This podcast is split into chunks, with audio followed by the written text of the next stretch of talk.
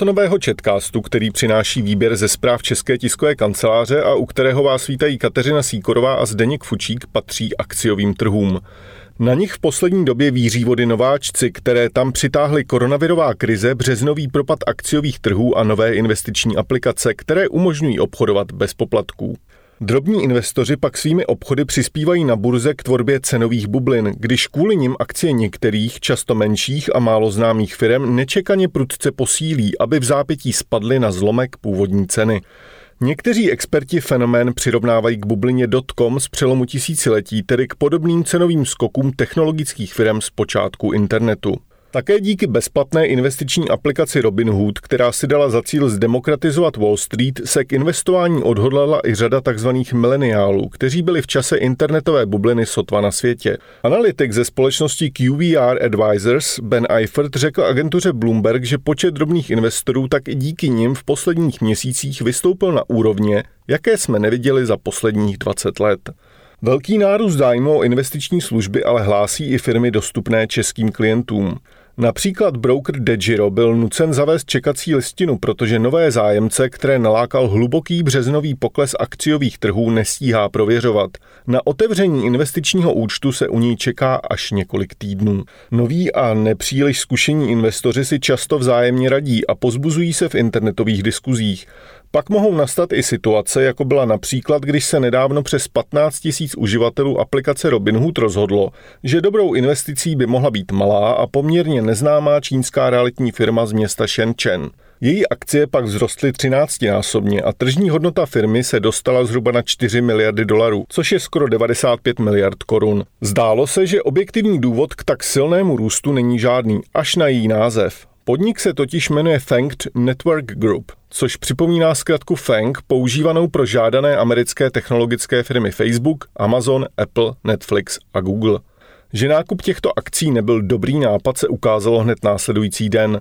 Akcie totiž o 80% klesly. Analytik Andrew Adams ze společnosti Salt Strategy agentuře Bloomberg řekl, že se mu rozsvěcuje červená kontrolka. Ozval se mi dokonce jeden přítel, který je na akciovém trhu nováček a řekl mi, že vydělal spoustu peněz nákupem opcí, protože v poslední době pracuje z domova. Prý přemýšlí, zda by neměl práci opustit a vydělávat si obchodováním, dodává Adams. Z minulých zkušeností jsem se naučil být velmi opatrný, když se začnou objevovat takové věci, dodal Adams s odkazem na časy, kdy investoři často bezhlavě nakupovali akcie firm s koncovkou .com, a to bez ohledu na to, zda je daná firma v zisku. Nakupovali často jen v naději, že se najde někdo jiný, kdo jim za tyto akcie pak zaplatí ještě víc. Někteří na přelomu tisíciletí na internetových firmách vydělali, mnozí ale o hodně peněz přišli. Zda se tentokrát bude situace opakovat, záleží podle ředitele analytické společnosti Bianco Research Jima Bianca na chování americké centrální banky a na tom, zda dokáže trh usměrnit tak, aby si z něj každý něco odnesl. Americká centrální banka se přitom již odhodlala k dosud bezprecedentnímu kroku, když oznámila, že začne kupovat dluhopisy jednotlivých firm. Podnikové akcie už před lety začala nakupovat také japonská centrální banka.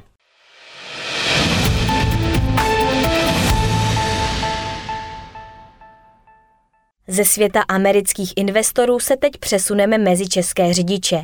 Podíváme se na výsledky průzkumu firmy Instant Research pro ČSOB pojišťovnu, který se zabýval tím, jak si Češi dokážou poradit s běžnými poruchami aut. Ukázalo se přitom, že polovina řidičů neví, jaké nářadí je potřeba k výměně kola u auta. 15% lidí nemá v kufru rezervu nebo o ní neví. Na 71% žen zase při závadě podle průzkumu zavolá partnera nebo rodiče, ale jen každá druhá zavolá svoji asistenční službu. Velké rozdíly jsou mezi řidiči různých věkových skupin, pohlaví i třeba z jiných částí republiky. Například s defektem pneumatiky si podle průzkumu umí Pražáci poradit hůře než ostatní a správné nářadí by k výměně kola použila jen třetina řidičů do 26 let a 24% mladých žen.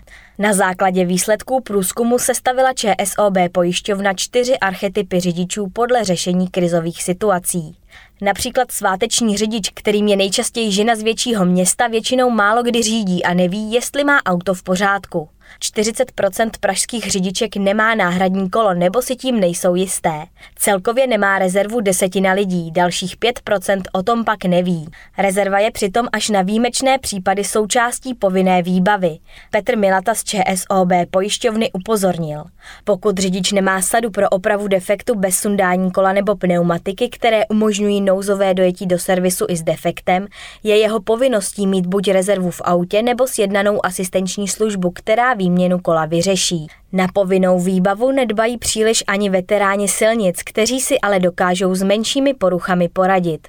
Takzvaní matadoři obvykle spoléhají jen sami na sebe a na své schopnosti. Milata z ČSOB pojišťovny dodává, Asistenční služba je přitom bezplatnou součástí běžného povinného ručení. Vedle výměny kola běžně zahrnuje třeba i zajištění náhradní dopravy při větší poruše nebo dovoz paliva, pokud na cestě dojde. Pomoc asistenční služby by nejvíc přišla vhod nejmladší skupině řidičů. Ti se totiž většinou s řidičským průkazem ještě nezžili a neporadí si ani s nejmenšími opravami. Pouze třetina z nich například ví, jaké nářadí se používá pro výměnu kola, u žen do 26 let je to dokonce méně než jedna čtvrtina. Jen čtyři z deseti mladých řidičů ale tuší, s čím vším jim může asistenční služba pomoci, takže se častěji obrací na své rodiče. Desetina mladých mužů by při poruše rovnou zavolala hasiče.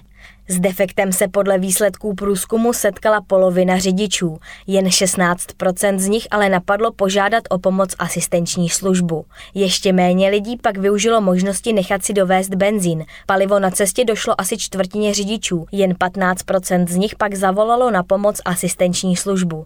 Pomoc s otevřením vozu pak využila dokonce jen desetina řidičů, kteří ztratili klíčky od auta.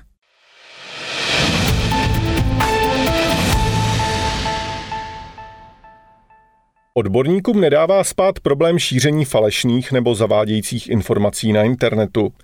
Ve Spojených státech se ještě předtím, než byl COVID-19 označen za pandemii, začala v této souvislosti zaznívat varování před infodémí, tedy záplavou nedůvěryhodných informací o koronaviru. Dvě přední analytičky Nina Jankovičová a Cindy Otisová minulý týden v magazinu Wired napsali, že mnohem větší starosti než sítě automatizovaných účtů či placená sdělení s ruskými zadavateli jim přitom dělá cirkulace falešných tvrzení ve facebookových skupinách.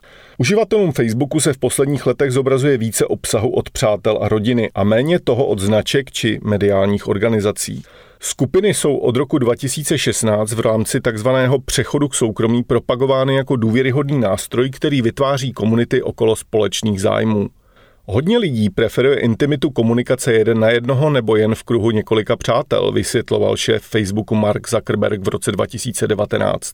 Dodal, že lidem není úplně příjemné mít trvalý záznam všeho, co zveřejňují. Výzkum Jankovičové a Otisové ale ukazuje, že vyzdvihované vlastnosti skupin, tedy soukromí a pocit komunity, jsou často využívány zahraničními i domácími hráči s nekalými úmysly ve snaze šířit nepravdivé informace a konspirace. Dynamika skupin často kopíruje fungování četovacích aplikací, protože uživatelé zde sdílejí informace s lidmi nebo je přijímají od lidí, kteří patří do okruhu jejich kontaktů a které považují za důvěryhodné zdroje. Těm, kdo se snaží rozdmíchávat politické spory, práci ulehčuje skutečnost, že skupiny jim poskytují nabídku potenciálních cílů rozstříděných podle zájmů či dokonce podle bydliště. Škodliví aktéři mohou vytvářet podvodné profily uspůsobené názorům publika, které chtějí infiltrovat. Tento fenomén byl zjevný už v roce 2018, kdy spojenci nezávislého kandidáta do amerického senátu Shivy Aiduraje použili skupiny k vytvoření dojmu o jeho podpoře mezi občany. Dnes je Aiduraj jedním z nejnebezpečnějších přenašečů zdravotnických dezinformací. Jeho příspěvky sbírají miliony komentářů a dalších reakcí. Tato sdělení brojí proti očkování. Dále například fanouškům radí, aby si do úst strčili zapnutý fén a tím se zbavili koronaviru. Deník Wall Street Journal nedávno zjistil, že i podle interního výzkumu Facebooku mají algoritmy stejnojmené sociální sítě tendenci svými doporučeními vtahovat uživatele hlouběji do konspiračních vod. Reportáž také ukázala, že Facebook o tomto polarizujícím efektu věděl už v roce 2016. A i přes nedávné snahy firmy posvítit si na dezinformace související s COVID-19 skupiny dál slouží jako megafon pro lži.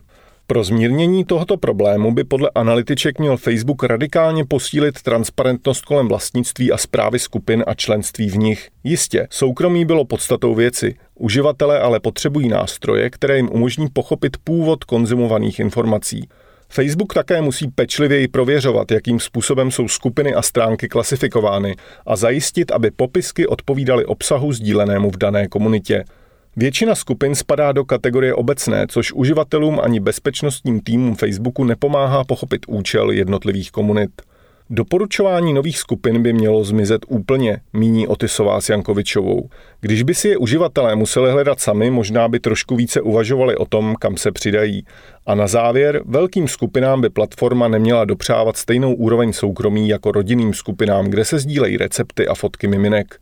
Přesáhne-li skupina jistou hranici, dejme tomu 5000 členů, měla by být automaticky veřejná. Skupiny by pak mohly pozorovat analytici a novináři, na které momentálně Facebook při monitorování své platformy spoléhá, uzavřeli americké výzkumnice.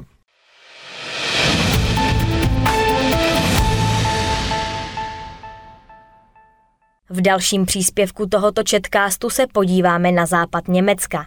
V čase, kdy se jinde sochy kácí, tady jedna přibyla. Jde o sochu Lenina odlitou v roce 1957 v tehdejším Československu. Od soboty stojí ve městě Gelsenkirchen, kde ji nechala umístit krajně levicová marxisticko-leninská strana Německa. Slavnostního odhalení sochy se zúčastnilo několik stovek lidí. Město se pokoušelo instalaci sochy zabránit, zákaz ale nakonec zvrátil správní soud, napsala agentura DPA. Městská část, kde socha nově stojí, je toho názoru, že Lenin stělesňuje násilí, útisk, teror a nezměrné lidské utrpení, které zachvátilo Sovětský svaz po bolševické revoluci v roce 1917. Domáhala se proto u soudu toho, aby takový antidemokratický symbol strana na veřejném místě instalovat nemohla. Svůj požadavek však zdůvodnila tím, že socha ohrožuje památkovou hodnotu přilehlých budov, což soud v březnu odmítl. Předsedkyně marxistické strany Gabi Fechtnerová se naproti tomu domnívá, že revoluční vůdce je světoznámým pokrokovým myslitelem a bojovníkem za svobodu a demokracii pro masy. Podle levicové strany jde o vůbec první Leninovu sochu na území někdejšího západního Německa, která se prý k dělnickému městu, jakým je podle ní Gelsenkirchen, skvěle hodí. Před odhalením sochy se u řečnického pultu vystřídala řada mluvčích, kteří hovořili například o nebezpečí kapitalismu. Lenin, který stojí v zamyšlení s rukou v bok, se nakonec objevil za hlasitého potlesku. Následoval zpěv internacionály.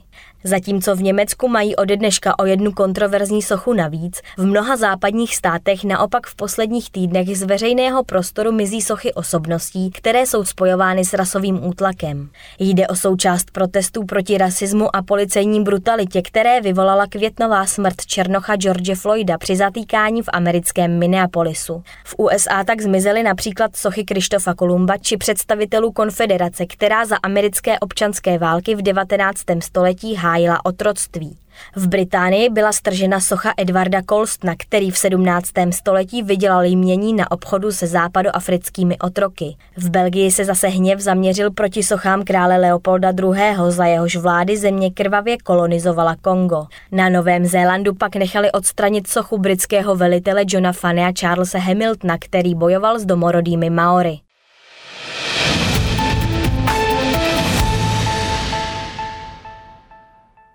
A na závěr rada od lékaře. V plzeňské fakultní nemocnici zjistili, že pacienti s COVID-19 mají nízké hladiny vitamínu D. Někdy jsou to až extrémně nízké hodnoty, informoval primář oddělení imunochemické diagnostiky fakultní nemocnice v Plzni Ondřej Topolčan. Vitamin D přirozeně vyrábí lidská kůže díky UV záření ze slunce. V zimě jsou pak dobrým zdrojem ryby. Podle dřívějších studií chybí zhruba polovině populace. Stále častěji jsou virové a bakteriální infekce dávány do souvislosti s nedostatkem tohoto vitamínu, který způsobuje oslabení funkce imunitního systému, uvedl Topolčan. Dostatek vitaminu D je podle něj nezbytný pro aktivaci T lymfocytů a dalších složek buněčné imunity, které zajišťují obranu organismu. Řada studií podle Topolčana ukazuje ochranný efekt nejen u infekcí horních dýchacích cest, ale také při postižení plic nebo při tuberkulóze. Normální hladina vitamínu D podle něj také snižuje výskyt astmatu. Nedostatek naopak ovlivňuje činnost kosterní a svalové soustavy, imunitního systému, srdce a cév a kůže. Prokázaná je podle primáře také souvislost jeho nedostatku s 13 druhy rakovin. Vztah mezi slunečním zářením a rakovinou prsu, plic nebo tlustého střeva a konečníku lékaři popisovali už na přelomu 30. a 40. let minulého století. Pozdější výzkumy ukázaly, že vitamin D u nádoru brání nekontrolovanému invazivnímu buněčnému růstu a na druhé straně současně stimuluje zánik nepotřebných či poškozených buněk, podotkl primář. Vitamin D, který je rozpustný v tucích, je nezbytný pro vstřebávání vápníku či fosforu ve střevě. Potřeba je také pro správnou tvorbu kostí. Jeho nedostatek může mít za následek jejich měknutí, častější infekce nebo rozvoj civilizačních onemocnění. Mohou se také kazit zuby. Vitamin D obsahuje třeba játra, máslo, vaječný žloutek, rybí tuk, mléko či obilniny. Přirozeně ho vytváří také lidská kůže. Záleží ale také na tom, pod jakým úhlem dopadají sluneční paprsky na zemský povrch. V Česku jsou tak vhodné podmínky jen od konce jara do začátku podzimu. Škodí ale i nadměrné slunění, může hrozit spálení kůže a vyšší riziko nádorů. Na nedostatku vitamínu D se podílí také životní styl. Řada lidí málo pobývá venku vystavená slunečním paprskům. Méně vitamin D také absorbují starší lidé nebo obézní lidé. Z nového četkástu je to všechno, naschle zase za týden.